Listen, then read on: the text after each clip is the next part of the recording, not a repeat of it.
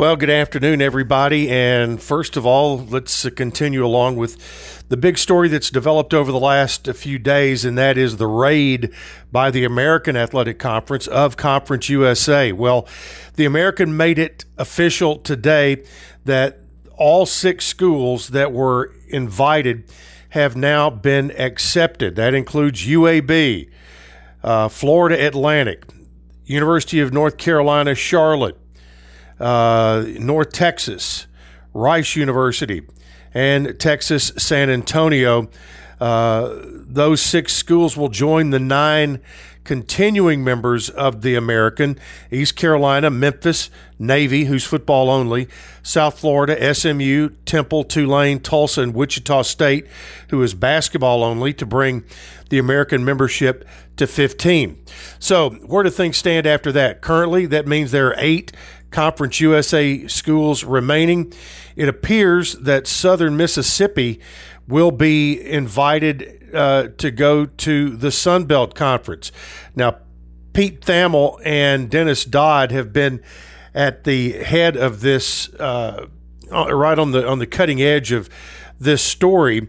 Uh, it appears that today Conference USA has been reaching out to James Madison and Liberty and if that happens, uh, if those two schools come in, it will it will help stabilize the whole situation that's going on, and would also uh, more than likely take Marshall and Old Dominion out of play for any further movement. So that's kind of what's happening uh, right now and what's being reported. But uh, obviously, it is a fluid situation that is going on. All right, travel day for Blue Raider football. As a matter of fact, they're in the air right now, heading to Hartford, Connecticut to take on the UConn Huskies. Here's the tale of the tape coming in this week. UConn one and seven overall, but they have gotten much better as the year has gone along. They lost uh, early on to Fresno, 45 to nothing, then lost to Holy Cross, a one double A school, 38 28. That's when Randy Edsall uh, decided to retire or was forced out.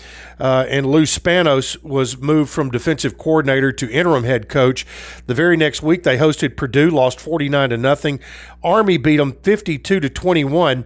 And after that, after that September 18th loss to Army, things started to turn. They lost to Wyoming, but by a score of 24 22 and dropped a throw in the end zone that would have won the ball game.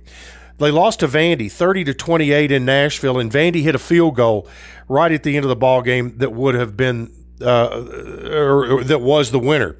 UMass knocked off UConn uh, in Amherst uh, by a 27 13 score. And then UConn got their first win of the week, of the year last week against Yale, 21 to 15. Uh, they are a bit still undermanned. They start 11 freshmen. They've got 54 players on their roster who are freshmen or sophomores, and they're starting to learn. Middle Tennessee comes in two and four after an open week. Blue Raiders may get some players back this week.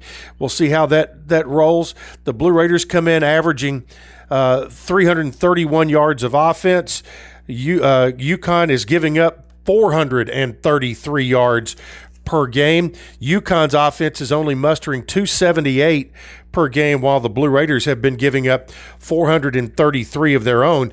But Middle Tennessee has for 17 turnovers this year, which is number three in all of college football, and the Blue Raiders are at plus 10 in turnover margin. So we'll have the broadcast beginning at 3.30 tomorrow with the tailgate show and kickoff coming at 5 o'clock. All right, that's it for today. We'll keep you up to date tomorrow on our broadcast and let you know what's happening as far as all the conference shakeout is concerned.